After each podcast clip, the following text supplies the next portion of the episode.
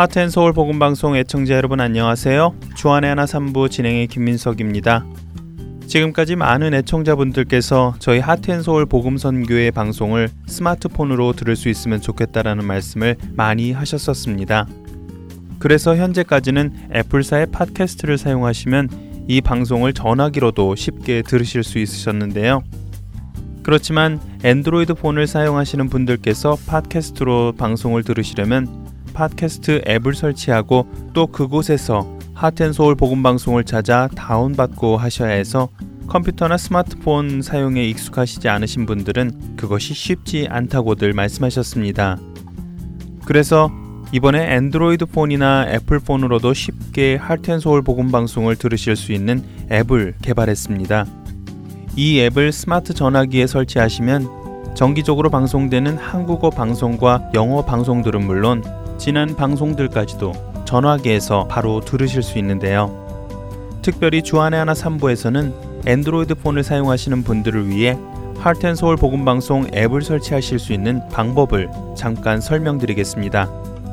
지금 당장 전화기를 꺼내셔서 제가 말씀드리는 대로 하트앤서울 복음방송 앱을 설치해 보시는 건 어떨까요? 좋은 생각이지요? 자, 전화기 꺼내셨지요? 그럼 전화기를 꺼내셨으리라 생각하고 설명을 드리겠습니다. 우선 전화기를 켜서요. 바탕 화면에 있는 아이콘을 둘러보시면 Play Store라고 써 있는 아이콘을 찾으실 수 있을 겁니다. 찾으셨지요? 찾으셨으면 이 Play Store 버튼을 눌러 주십시오. 이 Play Store 버튼을 누르시면 앱을 받아 설치하실 수 있는 여러 가지 앱의 그림이 뜹니다. 그러면 그창 맨 위를 보십시오. 구글 플레이라고 써 있는 흰색 바탕의 검색창이 보이실 겁니다. 보이시죠? 이 구글 플레이 검색창을 눌러 주십시오. 이것을 누르시면 검색창에 글을 써 넣을 수 있도록 화면 아래에 키보드가 생깁니다. 키보드가 보이시면 그 키보드를 사용해서 검색창에 할텐 서울 복음 방송 H E A R T 한 칸 띄고 AND 한 칸 띄고 SEOUL 한 칸 띄고 그리고 한국어로 복음 방송을 써 넣으시고 키보드 오른쪽 아래 구석을 보시면 돋보기 모양의 버튼이 보이실 겁니다. 이것을 눌러 주십시오. 누르셨죠? 이 버튼을 누르시면 하트앤소울 복음방송 앱이 가장 먼저 보이는데요. 제가 설명한 대로 잘 따라오셨으면 이 하트앤소울 복음방송 로고가 있는 앱을 가장 먼저 보실 수 있으실 겁니다. 이제 이 하트앤소울 복음방송 앱을 눌러 주십시오. 그러면 복음방송 앱을 설치하기 위한 창이 하나 뜨는데요. 그리고 창 중앙 오른쪽을 보시면 install 또는 설치라고 써 있는 초록색 네모 버튼이 보이실 겁니다. 이 버튼을 눌러 주십시오. 어떻게 됐나요? 화면 중앙에 흰색 창이 하나 뜨지요? 자, 이제 마지막 단계입니다. 이 흰색 창의 아래쪽을 보시면 초록색 네모에 accept 또는 동의라는 버튼이 있는데요. 이것을 눌러 주십시오. 그럼 이 버튼을 누름과 동시에 설치가 시작됩니다. 설치가 될 때까지 인내를 가지고 기다려 보십시오. 설치가 다 되면 화면 중앙 오른쪽에 오픈 또는 열기라는 초록색 버튼이 생깁니다. 그 버튼을 눌러 주십시오. 어떠세요? 파란색 바탕에 하트앤서울 복음방송 앱이 실행되지요? 이제 하트앤서울 복음선교의 한국어 방송을 듣기 원하시면 한국어 방송을 눌러주시고요. 영어 방송을 원하시면 영어 방송을 눌러보십시오. 방송을 들을 수 있는 방송 리스트들이 나오지요? 이제 이 앱을 사용하는 방법은 청취자 여러분들께서 사용해 보시면서 차차 알아보시도록 하고요. 이 앱을 만드는데 많은 봉사자분들의 수고와 정성이 들어갔으니까요. 애청자 여러분들의 많은 성원과 관심 부탁드리고요. 또 사용하시는데 불편한 사항이 있으시면 언제든지 말씀해 주시기 바랍니다. 첫 찬양 함께 하시고 이야기 계속해서 나누도록 하겠습니다.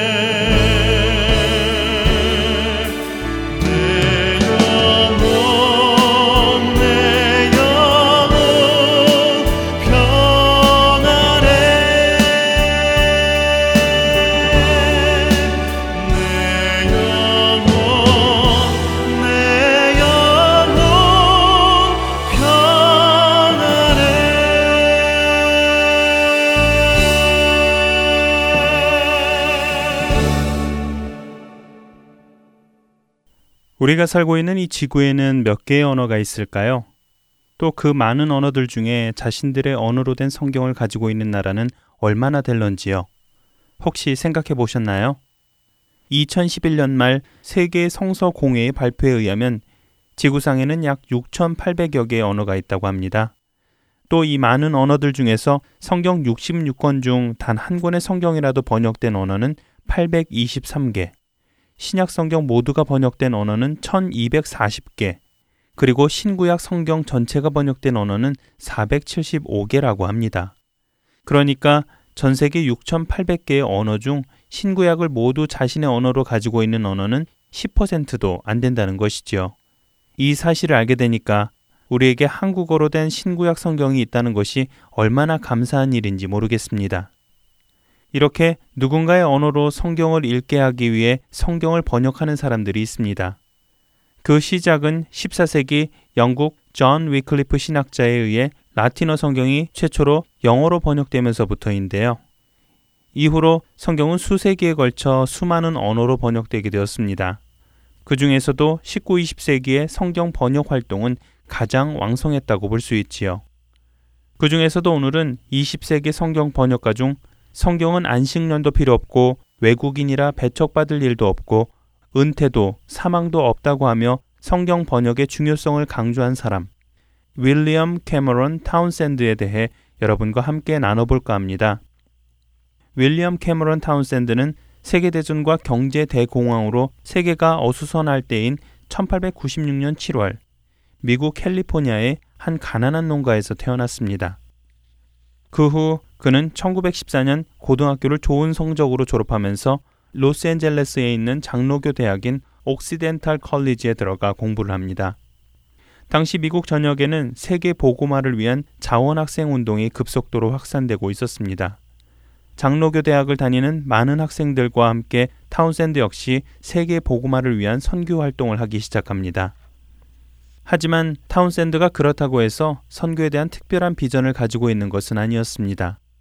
당시 기독교인들 사이에서 급속도로 확산되는 세계 복음화의 물결에 휩쓸리어 다른 몇몇 친구들과 그냥 그 운동에 가담하였던 것이지요. 당시 미국은 유럽에서 발생된 제1차 세계대전의 진행을 막기 위해 참전을 준비하고 있는 상태였습니다. 애국심이 강했던 타운샌드는 군에 지원서를 내고 참전할 것을 결정합니다. 그렇게 참전을 준비하던 가운데 세계 복음화 운동을 주도하던 존 모트 선교사의 설교를 듣고 큰 감명을 받아 단기 선교를 먼저 다녀온 후 군에 들어가기로 결정합니다. 마침 남미로 갈 단기 선교사를 구한다는 소식을 듣고 타운샌드는 지원하게 되는데 그런데 그곳에서 우연히 독신 여성 선교사인 스텔라 짐머맨을 만나 대화를 나누게 되지요. 그런데 선교에 대한 하나님의 분명하신 계획이 계심을 확신하면서도 단기 선교를 마치면 군에 입대해 세계 전쟁에 가담하겠다는 타운샌드의 말에 스텔라 선교사는 갑자기 버럭 화를 내면서 이런 말을 합니다. 당신 혹시 겁쟁이 아닙니까? 100만 명이 넘는 남자들이 가는 유럽 전쟁터에는 갈 마음이 있으면서 어떻게 하나님께서 함께 하시는 선교지는 여자들에게만 선교를 가라고 하는 것입니까? 타운샌드는 그녀의 말에 놀라지 않을 수 없었습니다. 그 말은 분명 그녀를 통해 말씀하시는 하나님의 음성으로 들렸기 때문입니다. 그래서 타운샌드는 그것이 하나님의 분명한 뜻인지 확인하기 위해 군인을 징집하는 모병관에게 군대 지원을 취소해달라는 편지를 보내게 되는데요. 사실 세계대전에 참전하기 위해 군인을 징집하는 상황에서 당시 군 지원서를 취소한다는 것은 거의 말이 되지 않는 일이었습니다. 하지만 그 일은 놀랍게도 유럽에서 독일군을 쏘는 것보다 중미에서 성경을 파는 것이 훨씬 좋은 일로 생각된다는 모병관의 답장과 함께 징집이 취소가 되는 놀라운 일이 발생하게 되지요. 그렇게 해서 타운샌드는 1917년 8월 21살의 나이에 스페인어로 된 성경을 가지고 과테말라로 첫 성교 사역을 가게 됩니다. 처음 그는 성경이 없는 곳에 성경을 보급한다는 것만으로도 자신이 굉장한 선교를 하는 것으로 느꼈다고 합니다. 하지만 원주민 고유의 언어를 사용하는 과테말라 원주민들에게 스페인어 성경을 전해주면 전해줄수록 자신이 하는 일이 헛수고일 수 있다라는 생각을 하게 됩니다.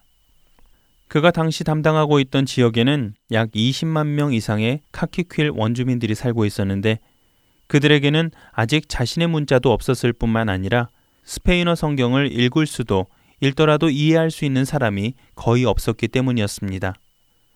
그러던 어느 날 타운샌드는 우연히 한 추장으로부터 이런 소리를 듣게 되는데요. 이보시오 타운샌드, 만약 당신네 하나님이 그렇게 똑똑하다면 왜 우리 부족들이 알아들을 수 있는 언어로는 하시지 않으시는 겁니까? 타운샌드는 그 추장의 말에 다시 한번 놀라게 됩니다.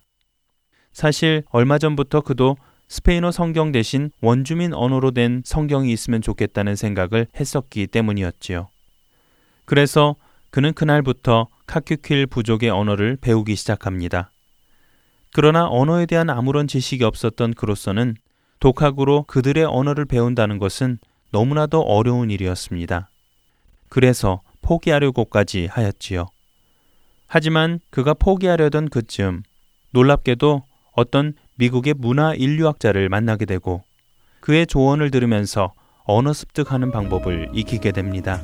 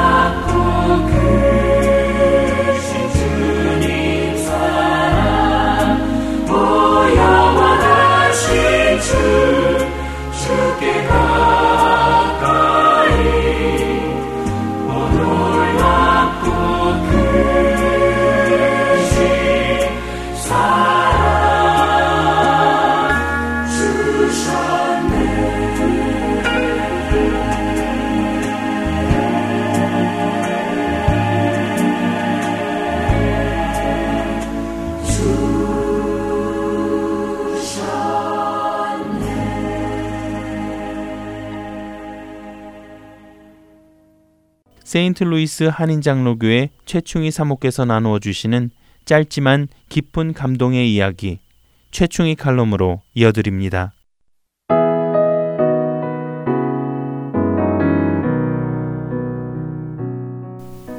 저 최사모님 맞으시지요?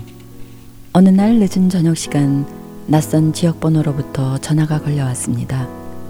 전화를 건 상대는 선뜻 말문을 열지 못하고 망설이다가 자신의 이야기를 조심스럽게 꺼냈습니다. 사모님, 죄송합니다. 쥐는 사모님을 잘 알지만 사모님은 쥐를 모르실 거예요. 쥐는 사모님이 사시는 데서 좀 떨어진 도시에 사는 사람인데요. 쥐가 하도 답답해서요. 이런 일로 뭐 누구에게 상의할 사람도 없고요.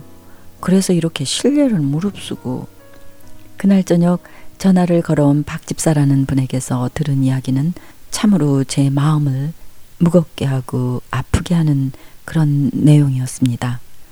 박 집사님은 아들 형제와 딸 둘이 있는데 큰아들에게 풀 수 없는 큰 문제가 있어 고민 고민하다가 담임 목사님에게는 도저히 상의 드릴 용기가 나지 않아 제게 전화를 걸었다고 하셨습니다. 큰아들이 동성애 자랍니다. 이 사실이 그녀와 그녀 가족을 깊은 절망의 수렁으로 빠뜨린 것입니다. 몇 년 전 이 사실을 알게 된 박 집사님 부부는 땅이 꺼지고 하늘이 무너지는 듯한 충격을 받았습니다.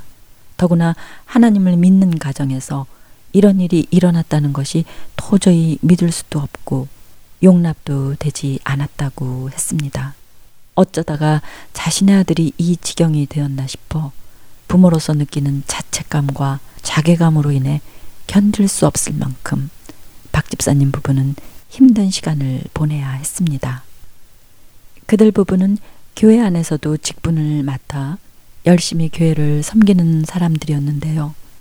이 일이 남들에게 알려질까 두렵고 수년간 이 일을 정말 수습해 보려고 애를 썼지만 갈수록 소망이 보이지 않는다고 했습니다.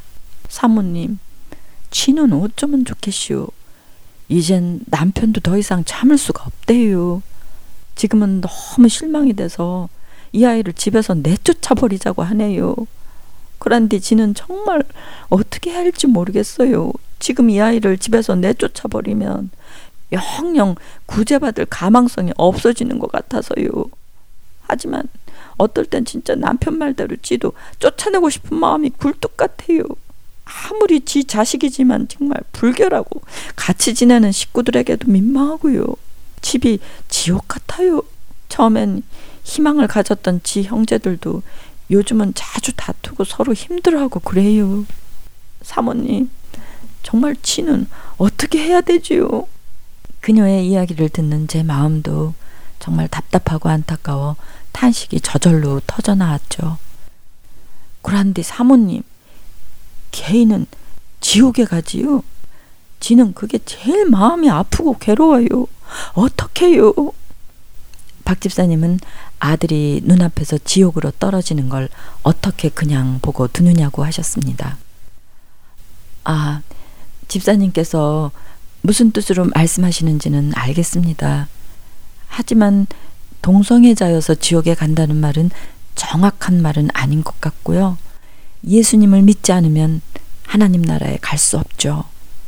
동성애는 천벌을 받을 죄잖아요. 그래서 에이즈로 천벌도 내리신 거 아닌가요? 아, 아, 네, 집사님. 동성애는 분명히 죄죠. 죄입니다. 성경이 분명히 그렇게 말씀하고 계시니까요. 그런데 동성애도 간음죄, 살인죄, 도둑질한 죄처럼 그런 여러 가지 죄 중에 하나가 아닐까요? 간음한 자도 살인한 자도 하나님 앞에 회개하고 예수님을 영접하면요. 구원받고 천국 백성이 되듯이 동성애자도 마찬가지가 아닐까요? 동성애가 죄라는 건 아드님도 이제 너무나 잘 알고 있을 거예요. 그동안 가족들하고 얼마나 많은 갈등이 있으셨겠어요. 그래서 아, 더 이상 그 문제를 붙잡고 아드님과 충돌하시면 해결할 방법이 묘연해질 것 같아요. 제 생각으로는 지금 우선적인 게 아드님이 하나님을 만나는 게 더 시급한 일이 아닐까 생각이 돼요. 저는 집사님 말씀을 이렇게 쭉 들어오면서 그런 생각이 듭니다. 맞아요, 사모님. 저희도 그렇게 생각해요. 그래서 저희도 아들을 하나님 앞으로 인도해 보려고 정말로 애를 썼는데요. 그게 또 마음과 생각대로 안 되는 거 있잖아요. 사모님도 잘 아시잖아요. 저희가 얼마나 애절하게 하나님께 매달렸겠어요. 참말로 너무너무 속상해요. 박 집사님의 떨리는 음성이 깊은 슬픔으로 젖어 어느새 울음으로 변해가기 시작했고 한동안 전화기를 통해 들려오는 소리는 그녀의 애절한 흐느낌 뿐이었습니다. 솔직히 저는 이런 상황에 무엇라고 말씀을 드려야 할지 막막하기만 했습니다. 그녀의 아픔이 전화기를 타고 제게까지 전해져 와 저도 한동안 답답한 마음으로 침묵을 지킬 수밖에 없었습니다. 그리고 주님께 지혜를 주십사고 마음속으로 기도했습니다. 집사님, 정말 힘드시겠지만 지금은 아드님을 밖으로 내보내는 시기로는 부적합한 것 같아요. 조금만 더 기다려 주세요. 지금 이렇게 가족에게 내쫓기듯 나가게 되면 아드님은 가장 가까운 가족에게서조차 상처를 입을 것 같거든요. 가족에게 버림받은 아드님은 이제 치유받을 작은 희망마저 사라져버리지 않겠어요? 지금 직장도 없는데 더 나쁜 상황으로 빠질 수도 있고요. 조금만 더 참아주시면 내 아들이라는 생각보다는 병든 한 영혼이라고 생각하시고 인내하면서요. 기다리시는 동안에 카운셀링도 받게 하고 좋은 믿음의 멘토나 친구를 찾아 연결시켜주고 삶을 어떻게 다른 방향으로 바꿔줄 수 있는 그런 길을 모색해 보면 안 될까요? 제가 감히 집사님께 이렇게 말씀드릴 수 있는 건 두 분이 하나님을 믿는 분들이시기 때문에 이런 말씀을 드립니다. 박 집사님은 제 말에 귀를 기울여 주셨습니다. 저는 어렵게 다음 말을 이어갔죠. 이제는 조건 없이 아드님의 마음을 따뜻하게 녹여주는 길밖에 다른 어떤 방법이 있을지 모르겠습니다. 그래서 가족이 유일한 의지가 된다는 걸 깨닫게 해주고요. 너도 이겨낼 수 있다는 응원을 보내줄 때 아드님이 스스로 부모님들에게 의지해 올 때가 오지 않을까요? 그때가 언제인지 우린 모르지만요. 그때 하나님 앞으로 인도하는 거죠. 가족이 이끌어준 그 사랑의 끈을 잡고 하나님께 나가면 하나님께서 일해 주시지 않을까요? 주변 사람이 알까 두렵고 힘드실 줄 알아요. 하지만 자식이 하나님 앞으로 돌아올 수만 있다면 남들 이목 극복하셔야 하지 않을까요? 물에 빠진 생명 구하려면 내 몸도 젖어야 하듯이 말이죠. 죄송합니다, 집사님. 이 일이 쉬운 일이 아닌 줄 알면서도 제가 이렇게 말씀을 드립니다. 저는 이 말을 하면서도 말하기는 쉽지만 사실 이 일이 얼마나 대단한 용기와 믿음이 필요한 일이라는 것을 알기에 말하는 제 자신에게조차도 믿음이 필요함을 느꼈습니다. 아무리 부모라지만 평범한 인간으로서는 하기 힘든 결단이라는 것을 알면서도 저는 그렇게 그녀에게 말했던 것입니다. 박 집사님은 펑펑 우시면서 자신도 그렇게 생각하신다고 했습니다. 저는 전화기를 붙잡고 한동안 그녀와 함께 울었습니다. 그리고 그녀의 가족과 아들을 위해 기도를 드렸습니다. 요즘 동성결혼 합법화가 미국 전역에 그리고 세계 곳곳에서 핫 이슈가 되어 있습니다. 저는 지난 6월 말 대법원의 동성결혼 합법화 승인 판결 소식을 듣고요. 아, 미국도 이제 끝이 아닌가 하는 생각을 떨쳐버릴 수가 없었습니다. 이 터진 웅덩이로 온갖 오물들이 흘러들어올 것이고 조만간 선함과 악함, 그릇됨과 바른 것, 원칙과 비원칙 이 모든 것들이 뒤섞여 영적 혼란의 흑암으로 덮일 것 같다는 절망감 때문에 저는 한동안 우울한 마음으로 지낼 수밖에 없었습니다. 결혼과 가정, 여기에는 그리스도와 교회 관계를 예표하는 하나님의 신비한 메시지가 담겨 있죠. 하나님이 제정하신 이 성스러운 관계를 무너뜨림으로 해서 사단은 자신의 기지를 이 땅에 탄탄히 구축하게 될 것입니다.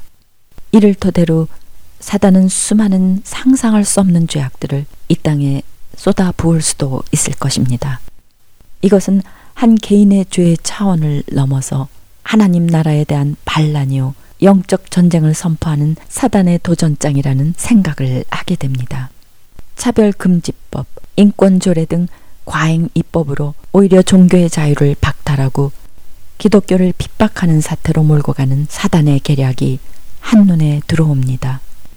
그래서 저는 동성결혼 합법화를 제 개인적인 생각으로는 마지막 세대의 징조 중 하나로 생각하고 있습니다.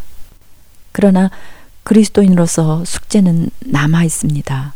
박 집사님과 같이 사랑하는 가족이 동성애자라면 나의 믿음의 가족, 아니 이웃 중 누가 이런 문제를 안고 고심하고 있다면 나는 우리는 우리 교회 공동체는 어찌해야 할까?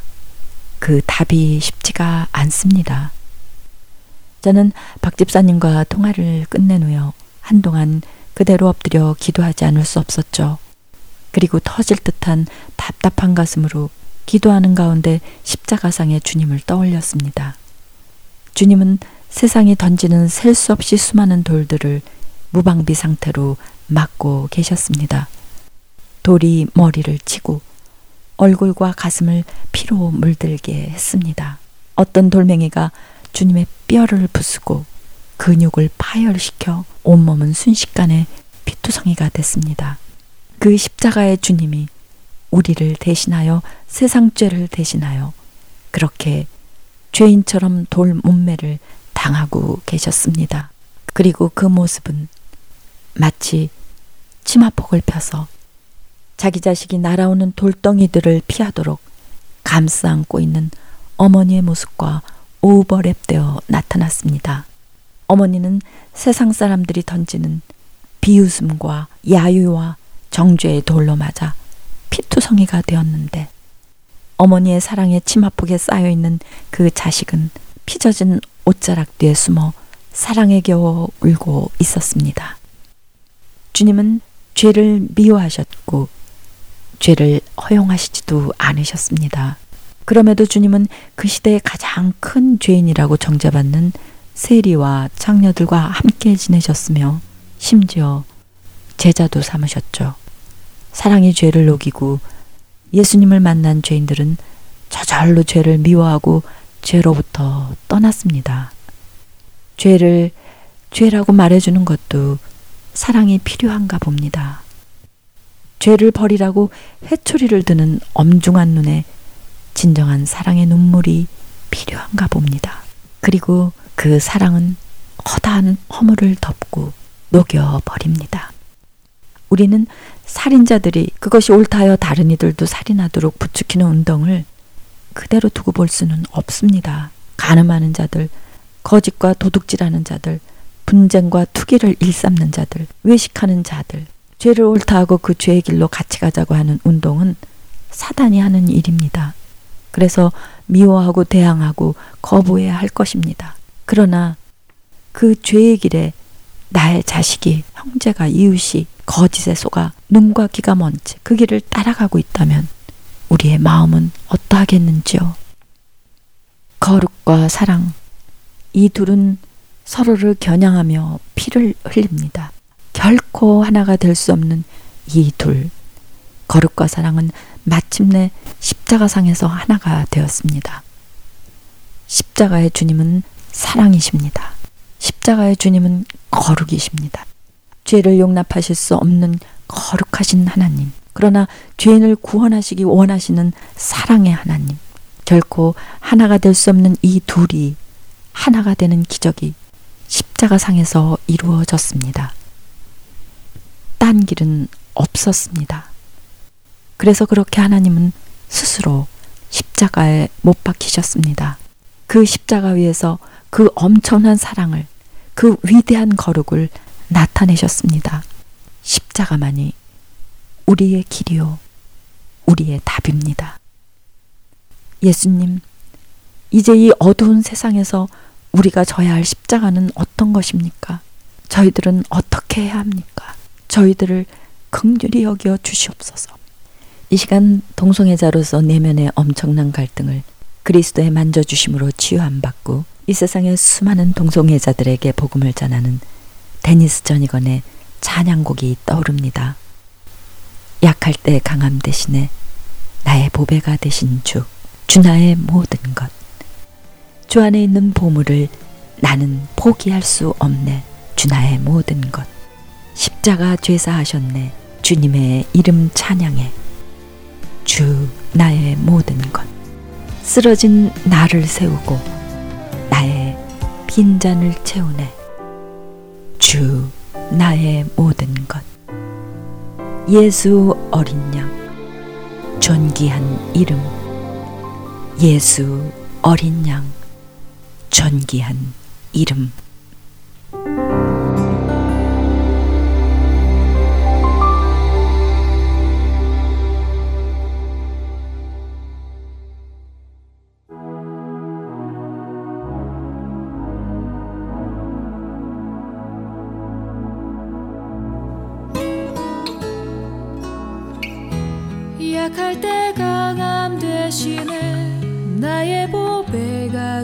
주, 주 나의 모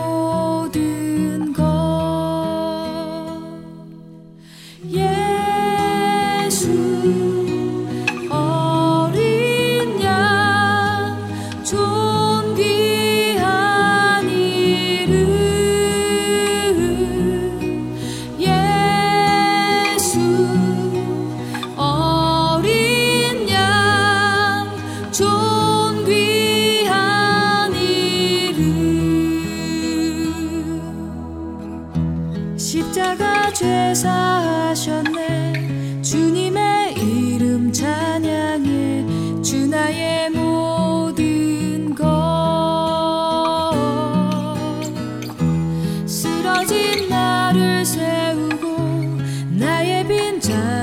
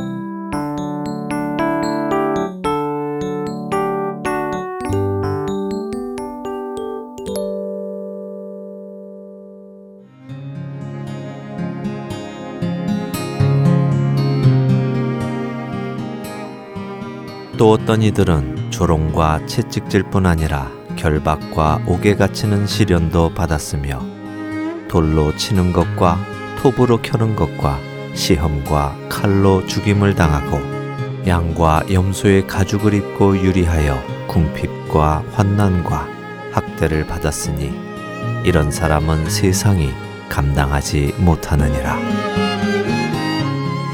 우리에게 생명 주신 그리스도를 향해 자신의 생명을 던진 사람들이 있습니다. 예수님께서 주신 그 믿음을 가지고 끝까지 견딘 사람들의 이야기. 바로 세상이 감당할 수 없는 사람들의 이야기입니다. 주안의 하나 2부에서 세상이 감당할 수 없는 그 사람들의 이야기를 만나보십시오.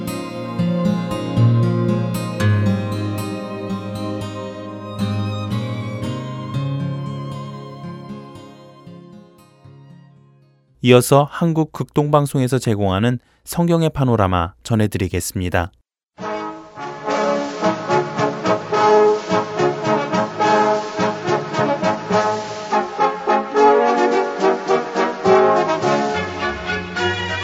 성경의 파노라마 성경 속에 있는 길과 생명의 길 동시에 안내하고 있습니다. 노우호 목사님이십니다. 목사님 안녕하세요. 반갑습니다. 김성윤입니다.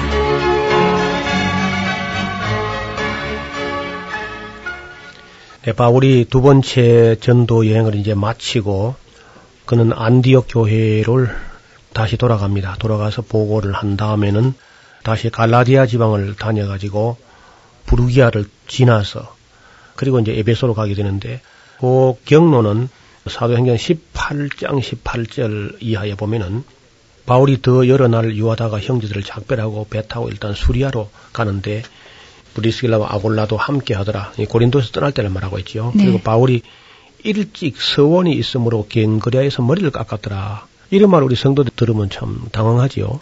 이게 무슨 말인가? 그 일찍 서원이 있으므로 갱그리아에서 머리를 깎았더라 하는 말은 아마 바울이 나시린으로 헌신했던가 봐요. 이게 나시린들은 이제 부정한 일이 있었거나 하면은 머리를 깎고 결례를 행하고 그렇게 하는데 바울이 아마 그렇게 한 것 같습니다. 갱그리아라는 것은 고린도하고 맞은편 항구입니다. 아테네 쪽으로 붙어 있는 그런 항구인데 거기도 교회가 있었죠. 에베소에 와서 이제 거기 저희를 머물러 두고 그 저희는 브리스라와 아굴라죠. 머물러 두고 자기는 이제 수리아 즉 다시 말하면 안디옥으로 지금 가려고 하는데 사람들이 막 더 오래 있기를 원했습니다. 20절 보면 여러 사람이 더 오래 있기를 청와대에 허락지 아니하고 작별하여 가로되 만일 하나님의 뜻이면 너희에게 돌아오리라 하고 배를 타고 에베소를 떠나서 가이사라에 상륙하였고 올라가 교회에 안부를 물은 후에 안디옥으로 내려가서 얼마 있다가 떠나서 갈라디아와 그렇죠? 네. 이 갈라디아 왜 가냐 하면은 지난번에 갈라디아서를 보냈지 않습니까? 네. 그래서 이제 바울은 편지 보냈으니까 됐어. 그렇게 하지 않고 음. 그래서 그 편지를 받아보고 그 뒤에 결과가 어찌 됐을까 반드시 가서 확인합니다. 확인하시군요. 예. 그게 아주 중요한 일이죠. 우리는 그저 뭐 설마 뭐 되겠지라고 이제 하는데 바울은 아니야. 만이라도 잘못되면 어떡할 것인가. 이것이 바울의 사역 속에 여러 번 나타납니다. 만일 그들이 잘못되면 이게 보통 문제가 아니다. 일반 무슨 뭐 돈이나 기계나 이런 문제 같으면요. 그건 조금 손해보면 그만이지만은 교회에서 일이라는 것은 이게 무사람의 생명이 걸려있는 일이죠. 또 생명도 육체의 생명만 아니고 영원한 운명들이 걸려있는 그런 심각한 문제이기 때문에 설마 잘 되겠지 뭐 이렇게가 아니고 한 분지 일이라도 잘못되면은 안 된다는 겁니다. 그래서 바울이 갈라디아로 다녀서 브루기아, 브루기아는 이제 골로새, 히에라폴리스, 라오디게아 그 지방 이제 브루기아인데 브루기아를 땅을 차례로 다녀가면서 제자들을 굳게 하니라. 제자들을 굳게 하는 것. 즉 흔들흔들 하는 사람들을 굳게 세우는 것. 네. 이게 매우 중요한 일이죠. 이 세상에는 끊임없이 세상 바람, 사탄의 바람이 이래저래 불어옵니다. 그 바람이란 말도 놀랍게도 영이거든요. 프뉴마로 돼 있는데 우리가 무슨 무슨 바람이 분다, 무슨 바람이 분다 그런 말 하잖아요. 그 바람이란 말이 놀랍게도 그 히브리어도 그렇고 헬라어도 그렇고 바람이란 말과 영이란 말이 같아요. 그 이제 히브리어는 루아흐라는데 루아흐. 그다음 이제 헬라는 푸니우마인데 똑같이 영이고 똑같이 바람입니다. 그래서 무슨 바람이 이제 부느냐에 따라서 성령의 바람에 움직이는 사람이 있겠고 세상의 마귀의 바람, 세상 바람에 네. 움직이는 사람이 있겠죠. 그래서 차례로 이제 다녀가면서 흔들리는 제자들을 굳게 세운 그런 일을 하게 됩니다. 우리가 굳게 서기 위해서는요, 변하는 걸 따라 쳐다보게 되면은 반드시 우리도 흔들리고 변하죠. 그런데 변치 않는 것을 바라보고 변치 않는 것을 붙잡고 있으면은 변치 않는 거죠. 그리고 변치 않는 것은 하나님 말씀입니다. 여러 바람이 불면은 풀은 마르고 꽃은 시들게 됩니다. 그러나 우리 하나님은 영원토록 있도다. 한 것처럼 하나님 말씀을 붙잡고 있게 되면은 흔들리지 않을 겁니다. 어떻든 그때 이제 바울이 부르기아 지방을 돌고 있을 때 좀 됐는데 에베소에 이제 난데없이 그 아볼로라는 사람이 나타난 겁니다. 이 아볼로라는 사람은 유대인이죠. 유대인인데 태어나기는 알렉산드리아. 이 알렉산드리아는 이집트에 있는 알렉산드리아죠. 알렉산드리아에서 난 아볼로라는 유대인이 에베소에 이르게 됐는데 그 에베소는 이제 브리슬라와 아골라가 있었던 거 아닙니까? 근데 이 사람은 그 아볼로는 학문이 많고 또 성경도 상당히 많이 아는 그런 사람입니다. 네. 일찍 도를 예, 또 배워서 깨우쳐. 꽤 이제 일찍 주의 도를 배워 가지고 열심으로 예수에 관한 것을 자세히 말하며 가르치는데 세례는 역시 요한의 세례밖에는 모르는 그런 정도지요. 그가 회당에서 담대히 말하여 사람들을 막 이야기하는데 말하는 걸 보니까 굉장히 그 언변도 있고 담대하게 말도 하는데 브리스길라와 아골라가 이래 보니까 뭘 잘 모르는 거라 이분이 예. 이 지식은 상당한데도 네. 예수님을 잘 모르는 거죠. 네. 세례도 요한의 세례만 알고요. 예, 그래서 이제 그 아볼로를 데려다가 하나님의 도를 더 자세히 좀 지도를 했습니다. 아, 그랬더니 아볼로가 아, 세상에 당신들은 그 놀라운 사실을 어디서 배웠느냐. 아, 우리가 이제 바울하고 1년 반이나 고린도에 있었다고. 그러니까 이제 아볼로가 아, 그럼 내가 이제 고린도로 건너가겠다. 아가야로 건너가겠다 했는데 아, 그, 그러시라고. 지금 뭐 지도자가 없어서 고린도 교회가 허전할 테니까 가보라고. 이제 이렇게 해가지고 결국은 고린도 교회에 아볼로가 건너가게 됐습니다. 그 교역자가 떠나버리고 난그 고린도 교회 처음에 바울과 브리실라 아골라 이 가장 저 그 교회 중추적인 인물들이 한꺼번에 다 떠났으니까 디모데 실로아노 브리실라 아고라 바울 이런 분들이 뭐 떠나고 나니까 교회가 아주 허전해 있었는데요. 이럴 때 새로운 교역자가 오니까 이제 많이 반가웠겠죠. 네. 그리고 이제 그 전설에 의하면 아볼로는 아주 언변이 상당히 좋았고요. 그리고 잘 생긴 것 같습니다. 아무래도 외모가. 기록에 의하면은 바울은 그렇게 뭐 좀 외람된 이야기냐면 외모가 그렇게 출중하지는 못했다 그럽니다. 키가 작고 머리는 좀 대머리형이고 미간이 너무 좁아가지고 눈썹이 한테 붙어 있고 코는 좀 이 매부리 코처럼 이렇게 돼 있는 데다가 시력이 또 안 좋지요. 그리고 말이 말이죠. 바울은 그 앉아서 이렇게 담론하듯이 이런 이야기는 잘 하시는데 어떤 뭐 웅변이 없는 거예요. 그러니까 말이 따따붙다 하고 하니까 이제 사람들이 꼭 멸시하기 좋지요. 그렇게 건강해 보이지도 않고 외모가 뭐 출중하지도 않고 네. 그리고 사도다 사도 아니다 이런 말도 있고 또 신체가 약해가지고 뭐 가끔 병이 난다 그러고 눈이 그리 좋지도 않고 그리고 인간적으로 보면 참 바울은 약점이 네. 꽤 많았습니다. 그런데 로마에 남아 있는 기록을 하면 그런데 그의 얼굴이 때로는 천사고 때로는 사람이더라 그렇게 기록됐단 말입니다. 그리고 외모가 그런 모양에도 불구하고 근데 이제 대개 그 신앙의 수준이라든지 이런 게 낮을수록 외모를 보는 그런 경향이 있지 않습니까? 사람을 그 내면이라든지 그의 인격이나 그의 영성을 보지 않고 사람들이 대체로 외모로 보게 되는데 그 외모로 보다 보니까 이제 바울하고 아볼로가 비교가 되는 거죠. 이 사람이 비교하지 않아야 되는데 또 이게 비교가 됩니다, 사람들마다. 아, 지난번 목사님보다 뭐 이번 목사님이 좋다, 나쁘다, 뭐 별소리를 다 하거든요. 이 고린도 교회도 불과 뭐 1년 6개월 바울이 있었으니까 아마 아볼로가 건너갔을 때 고린도 교회 역사에 보면 뭐 2년 남짓 된 그런 정도거든요. 아직은 철이 없지요. 그래서 바울이 딱 떠나고 아볼로가 들어가고 하면서 곧바로 이제 그 고린도 교회가 아볼로 파가 생기고요. 옛날에 이제 바울에게 은혜를 받았던 사람들을 정말 영적인 어떤 체험을 한 사람들, 어떤 은사를 받은 사람들, 이런 사람들은 또 바울파라는 건데 바울파. 그리고 바울파, 아볼로파가 생기니까 조금 더 중간에 있던 사람들이 바울파는 뭐며 아볼로 파는 뭐냐. 진짜는 아볼로도 아무것도 아니고 바울도 별거 아니다. 진짜는 개바다, 개바. 베드로가 최고다. 해서 이제 베드로 파가 또 생기는 겁니다. 네. 이제 어떤 사람들은 아니 베드로는 또 무슨 베드로냐 우리는 예수파다 예수파 그래서 뭐 그리스도파가 생기고 아볼로파가 생기고 바울파가 생기고 게바파가 생기고 해가지고 크지도 않은 교회가 네 가지의 파당이 생겨가지고 아주 이제 어려움을 겪습니다. 그 가장 아마 그 교회를 어렵게 했던 사람들은 바울파 같아요. 바울파. 네. 지금 현재 교역자는 아볼로 아니겠습니까? 이제는 네. 아볼로는 교역자가 일을 하는데 바울에게서 그 큰 신령한 은혜를 체험했던 사람들은 아볼로를 보니까 그런 은사가 없거든요. 네. 그러니까 가령 예를 들면 바울은 방언도 하고 뭐 예언도 하고 병도 낫고 뭐 여러 가지 이제 은사가 있는데 아볼로에 보니까 말을 잘하는 것, 강의를 잘하고 설명 잘 이런 거 외에는 뭐 별로 은사가 안 보이는 겁니다. 그러니까 심지어 어떤 여자들이 말이죠. 그 아마 방언을 하는 그런 여자들인데 아마 저 아볼로라는 사람은 성령도 안 받은 것 같다.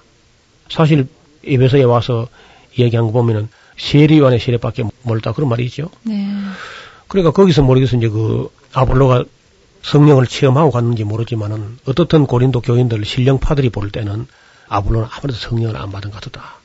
이런 얘기를 이제 하고 그리고 이제 예배 시간 되면 막 그냥 아볼로 설교하는데 막 방언하는 사람들이 나와가지고 뭐 그냥 회방을 하다시피 하니까 어, 뭐 수라장이 돼버리죠. 결국은 이제 아볼로가 거기 있지 못하고 사임을 합니다. 사임하고 예배소에 있는 길을 건너와요. 바울이 고린도 전후서를 쓴 데 보면은 거기 뭐 여자는 교회에서 잠잠하라. 또 방언하는 사람들은 질서 따라서 두세 사람이 그저 교역자의 지시를 받아서 할 일이고 통역 없으면 또 방언하지 말고 하는 이런 복잡한 이야기가 왜 나왔느냐 하면은 그 아볼로가 그것을 일을 못하게 된다면 얼마나 그 여자들이 드세게 나오는지. 네. 그래서 이제 그때에 고린도 교회의 특수한 그 상황을 바라보면서 바울이 다른 사람을 책망하는 게 아니고 바울파라고 하면서 어떤 여자들이고 또 방언을 받는 어떤 사람들인데 이 사람들이 그저 예배 시간에 무질서하게 하니까 하나님은 어지러움의 하나님이 아니다. 질서의 하나님이다 말이죠. 그러면서 이제 성령으로 아니하고는 그 아볼로가 뭘 성령을 안 받기는 뭘 안 받아. 성령으로 하지 않고는 예수를 주시를 할 수 없는 거다. 그럼 적어도 아볼로가 가서 예수님을 주님으로 이렇게 고백하면서 목숨을 걸고 복음을 전하는 사람들이 있다면 성령을 받았으니까 그렇게 예수님을 주님이라 고백하지. 하면서 이제 고린도의 그 교인들 대체적으로 책망을 하는데 책망해도 다른 모든 사람도 책망하지만 특별히 바울을 파라고 하면서 목회자의 목회를 어렵게 하는 사람들 그 바울 자기 지지한다 하면서 방언을 한다 그러면서 그저 설교를 희망하는 이런 사람들 보고 이제 책망을 하는 거죠. 그래서 여자들은 잠잠하라. 방언은 그 거는 없지만은 방언하는 사람들은 통역하는 사람이 없으면 교회에서는 잠잠하고 또 해도 질서를 따라서 두세 사람이 그렇게 은혜롭게 해야지 그렇게 시끄럽게 해서는 안 된다. 하는 아주 따끔하게 지도를 하는 장면을 볼 수 있습니다. 네. 어쨌든 이 고린도 교회는 그 문제 때문에 굉장히 어려움을 겪습니다. 우리가 여기서 주의할 점은 우리는 성령이 임하면 그저 다될 줄 알고 있습니다. 네. 그런데 성령이 임한 그 고린도 교회도 이렇게 어려움을 겪을 수 있다는 겁니다. 그 성령의 은사를 바르게 쓸 수 있도록 지도하는 지도자가 얼마나 중요한가 하는 것을 여기서도 볼 수 있겠습니다. 아볼로가 이제 고린도에서 좀 고전하고 있을 때에 바울은 윗지방으로 쭉 다녀가지고 에베소에 이제 도착을 하게 되었습니다. 네. 그래 에베소에 와가지고 너희가 믿을 때에 성령을 받았느냐 그렇게 이야기하니까 우리는 성령이란 말도 들은 적이 없다고. 그 바울이 그럼 너희가 뭐 아볼로에게 배워가지고 무슨 세례를 받았는데 그럼 무슨 세례를 받았냐 물으니까 요한의 세례, 곧 회개의 세례, 예수 믿을 준비를 한 거죠. 바울이 가로되 요한이 회개의 세례를 베풀면서 백성에게 말하기를 내 뒤에 오시는 이를 믿으라 하였으니까 이는 곧 예수라 하거늘 저희가 듣고 예수의 이름으로 세례를 받으니까 바울이 그들에게 이제 안수했습니다. 성령이 임하시고 방언도 하고 예언도 하고 영적인 어떤 체험이 일어난 거죠. 근데 그때 그 사람도 한 12사람 정도 되었다 그러는데요. 네. 그 바울이 회당에 들어가서 한 석 달 동안을 처음에 이제 유대인이 회당에서 담대히 하나님 나라를 강론했습니다. 근데 이제 어떤 사람들이 마음이 굳어가지고요. 네. 그 순종치 아니했습니다. 그리고 뭐 오히려 이 도를 비방하기도 했어요. 그런 무리들이 꼭 있군요. 이제 어디 가도 있죠. 받아들인 사람이 있는가 하면은 거부하고 또 마음이 굳어버린 사람들. 우리가 지금 이게 참 조심해야 될 일인데 마음이 굳어버리면은 그 상태에서 이제 고정돼 버리죠. 강팍한 마음. 예. 그래서 이런 사람들은 이제 자기가 아는 그거 외에는 용납하지 못합니다. 예. 성경에는 우리가 들어야 될 내용이 엄청나게 많은데 조금 들어가지고 그 상태 굳어버리게 되면은 아주 애를 먹는 거죠. 그래서 이 굳어지지 않도록 아직은 나는 그저 초신자에 불과하다 하는 그런 마음으로 적어도 창세기부터 계시록까지 말씀을 전체를 다 수용할 때까지 굳어지지 말고 여전히 그저 부드러운 마음으로 온유한 마음으로 겸손한 마음으로 끝까지 말씀을 다 들어보는 게 중요합니다. 근데 조금 들어보고 그냥 그거 하나만 옳다 해가지고 굳어버리면 아주 편협한 그런 모습으로 될 수가 있습니다. 그 유대교를 믿는 사람들이 이미 자기들 아는 거 조금 아는 걸 가지고 뭐 모세 수준이겠죠, 모세. 모세 수준에서 그냥 굳어버렸으면 그 다음에 이제 예수를 받아들일 수가 없습니다. 하물며 바울을 받아들이려면 굉장히 힘이 들죠. 그래서 그들이 마음이 굳어서 순종치 않고 무리 앞에서 이 도를 비방하거늘 바울이 그들을 떠났습니다. 그래서 결국은 제자들을 따로 세우고 그러니까 말씀을 듣고 수용하고 순종하는 그런 사람들을 따로 세우고 두란노 서원이라는 곳인데 이 두란노라는 건 사람 이름이지요. 그 두란노라는 철학자가 자기 철학 강의를 하는 어떤 강당인데 이것을 빌려가지고 그들이 안 쓰는 시간에 바울이 이제 쓰는 겁니다. 그 서원에서 날마다 강론하는데 날마다 그러니까 주일날 뭐 11시에 모여가지고 1시간 일이 하는 게 아니고 바울은 시작했다 하면 긴 시간을 성경을 가르칩니다. 날마다 가르치고 이와 같이 두 해 동안을 하니까 19장이죠. 19장 10절 보면 이와 같이 두 해 동안을 함에 아시아에 있는 자는 유대인이나 헬라인이나 다 주의 말씀을 듣더라. 한 곳에서 뭐 바울이 2년 동안 집중적으로 하나님 말씀을 전하게 된 거죠. 매일같이 그것도. 네. 저는 이제 생각할 때 이것이 바로 어쩌면 최초의 신학교가 아니겠는가. 아. 예, 그렇게 말할 수 있습니다. 왜냐하면 2년 동안 했고요. 매일 했으니까. 네. 일반 성도들은 생활이 있는데 그렇게 못 하잖아요. 그래서 막 이때 매일 같이 와서 2년 동안 배운 사람들이 많은 사역자가 됐을 것이다. 그렇게 봅니다. 네, 그렇게 하니까 11절은 그렇게 두 해 동안을 매일 모여가지고 하나님 말씀을 가르치고 배우고 하니까 11절 하나님이 바울의 손으로 희한한 능력을 행하게 하시니 심지어 사람들이 바울의 몸에서 혹은 손수건이나 앞치마를 가져다가 병든 사람에게 얹으면 막 병이 낫고 막 귀신이 나갑니다. 그러니까 뭐 굉장한 일이 일어난 거죠.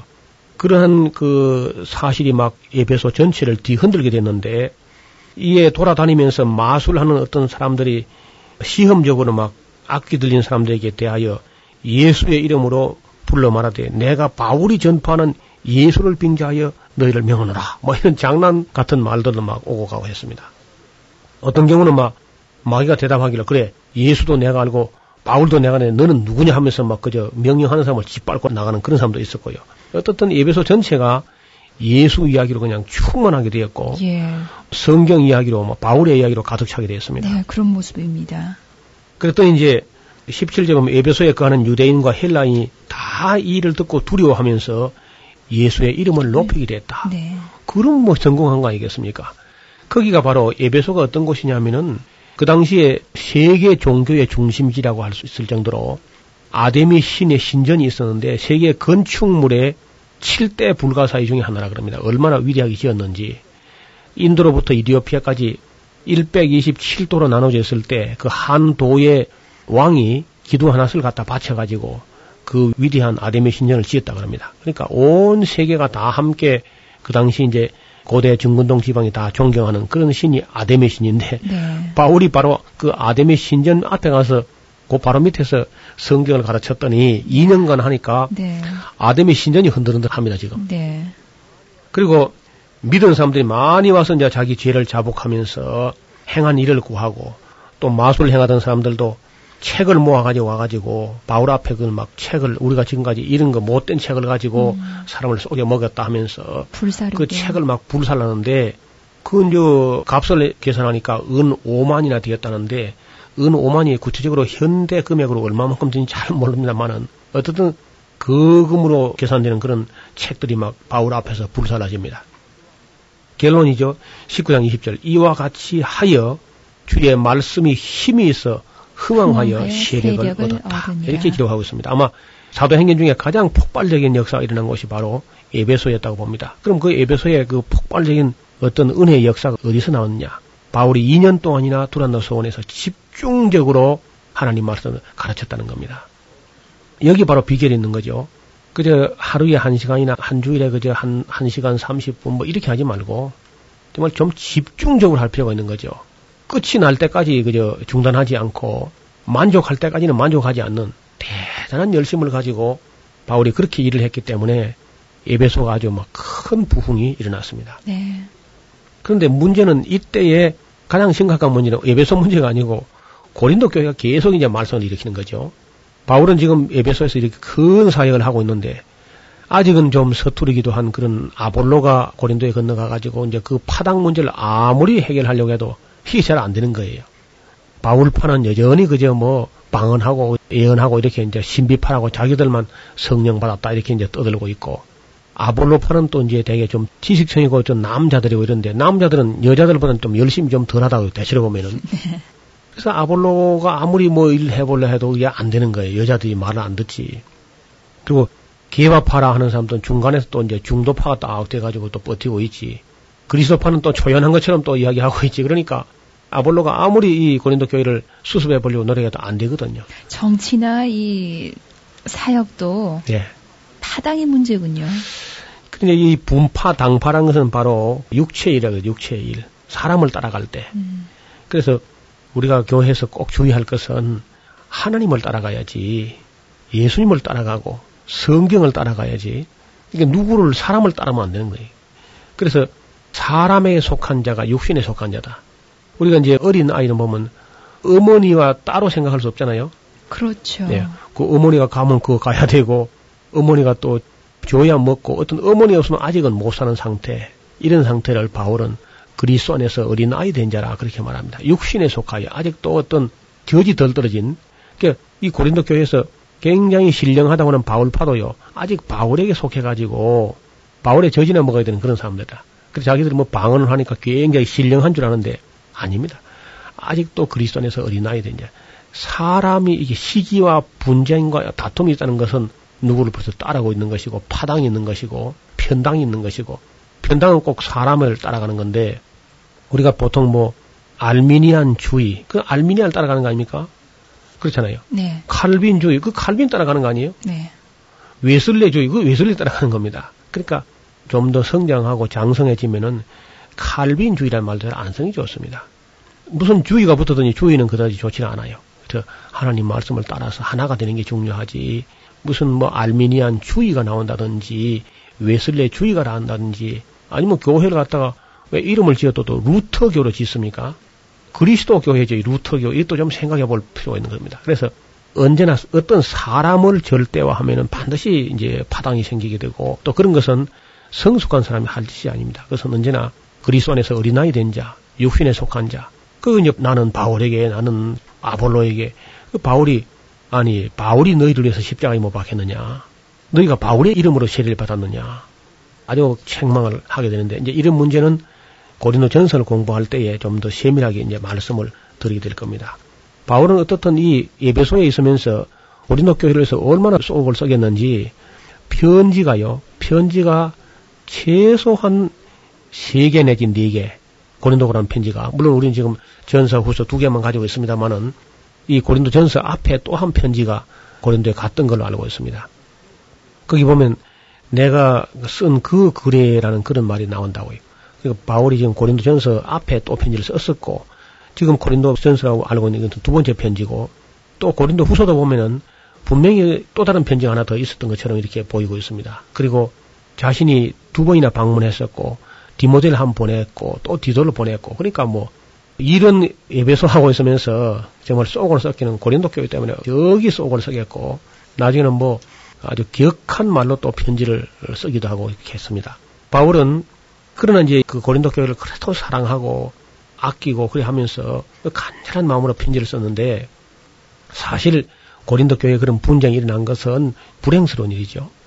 근데 바울이 그 교회를 그래도 사랑하면서 편지를 쓴 것이 남아있다는 것은 우리에게 얼마나 큰 유산인지 몰라요. 네. 왜냐면 오늘도 우리 교회도 그런 모습이 있지 않습니까? 우리도 뭐 예수교 장로회가 있고 기독교 장로회가 있어가지고 외국 사람들 우리를 조롱할 때 너희 나라는 그리스도하고 예수하고 싸놓은 나라다. 그런 아주 조롱을 듣습니다. 우리도 얼마나 분파가 많습니까? 근데 우리 고린도 교회만 어떻게 뭐 흉보를 그런 자격이 없어요. 우리가 한국 교회도 여러 가지 파가 지금 나눠지는 것은 참 불행스러운 일이죠. 그래서 자꾸 누구 사람을 따라가게 되면 또다시 나눠지니까 가능하면 사람을 따르지 말고 하나님 말씀을 따라가고 예수님을 따라가게 되고 진리를 따라가게 되고 양심을 따라가게 되고 그리고 성령의 인도를 받을 때 다시 하나가 될 줄로 믿습니다. 감사합니다.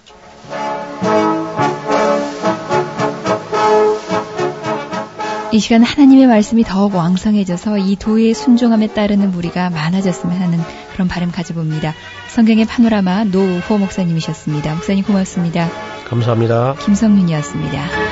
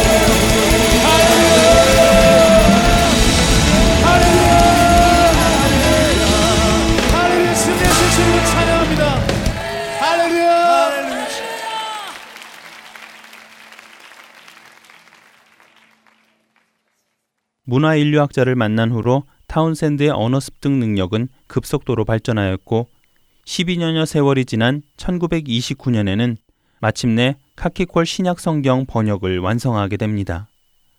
다른 사람들이 보기에는 그가 성교지에 온 것부터 그 모든 순간순간들이 우연처럼 일어나는 일들로 보일지 모르지만 그는 확신하였습니다. 그 모든 것이 하나님의 완벽하신 계획 속에서 이루어졌음을 말이지요. 그 후로 그는 말은 있지만 문자가 없는 원주민들에게 찾아가 문자를 만들어 성경을 번역하고 보급하는 선교를 하기 시작합니다. 그 속에서 계속되는 성령님의 운행하심을 경험한 타운샌드 선교사는 많은 사람들이 성경을 읽을 수 있게 되므로 하나님의 말씀을 보고 듣고 말씀을 통해 역사하시는 하나님을 알기를 기대하고 그렇게 될 것을 확실히 믿었습니다. 그는 사람들에게 종종 이런 말을 했습니다. 가장 훌륭한 선교사는 원주민의 언어로 쓰인 성경입니다. 성경은 안식년이 없어도 되고 외국인이라 배척받는 일도 없고 은퇴도 없고 죽음도 없기 때문이지요. 그는 그렇게 해서 지구상에 문자가 없는 언어가 얼마나 되는지 조사를 시작하는 한편 성경을 번역할 선교사를 양성하기 위해 1934년 여름 미국 알칸사스주 솔퍼 스프링의 한 버려진 농가에서 언어 훈련 학교를 시작합니다. 그리고 훈련받은 사람들을 선교지에 파송하여 성경 번역 사역을 하도록 1942년 위클리프 성경 번역 선교회를 설립하지요. 위클리프라는 이 선교회의 이름은 14세기 중세 시대 라틴어 성경을 최초로 영어로 번역한 영국의 종교 개혁자 존 위클리프의 이름을 따서 지은 것이었습니다. 이 단체는 후에 미전도 부족들에게 그들의 언어로 된 성경을 보급하는 비전을 구체화해 나가기 시작하였습니다. 타운샌드의 성경 번역을 향한 열정은 평생 지속되어 1966년 70살의 나이에도 아내와 함께 모스크바로 가서 러시아어 공부에 힘을 쏟았고 모스크바에서 공부를 마친 후에는 코카서스 지방으로 옮겨서 그 지역 사람들과 함께하며 언어를 채집하며 코카서스어 성경 번역을 준비하기도 하였습니다. 그렇게 평생을 하나님의 말씀을 들어보지 못한 사람들에게 자신들의 언어로 하나님의 말씀을 읽을 수 있도록 돕던 타운샌드 선교사는 1982년 86살에 노스캐롤라이나에서 백혈병으로 하나님의 부르심을 받습니다. 한 사람의 헌신으로 하나님의 말씀을 들어보지도 못하고 죽어갔을 수많은 사람들이 자신들의 언어로 된 하나님의 말씀을 읽고 듣고 구원의 초청에 응하게 되었습니다. 사망에서 생명으로 옮겨짐을 받았습니다. 누군가에게 구원의 통로가 된다는 것은 얼마나 감격적인 일이며 또 얼마나 기쁜 일일까요? 우리 각자의 삶 속에서 그 감격적인 일을 감당할 수 있기를 소원해 봅니다. 지금까지 김민석이었습니다. 애청자 여러분, 안녕히 계세요.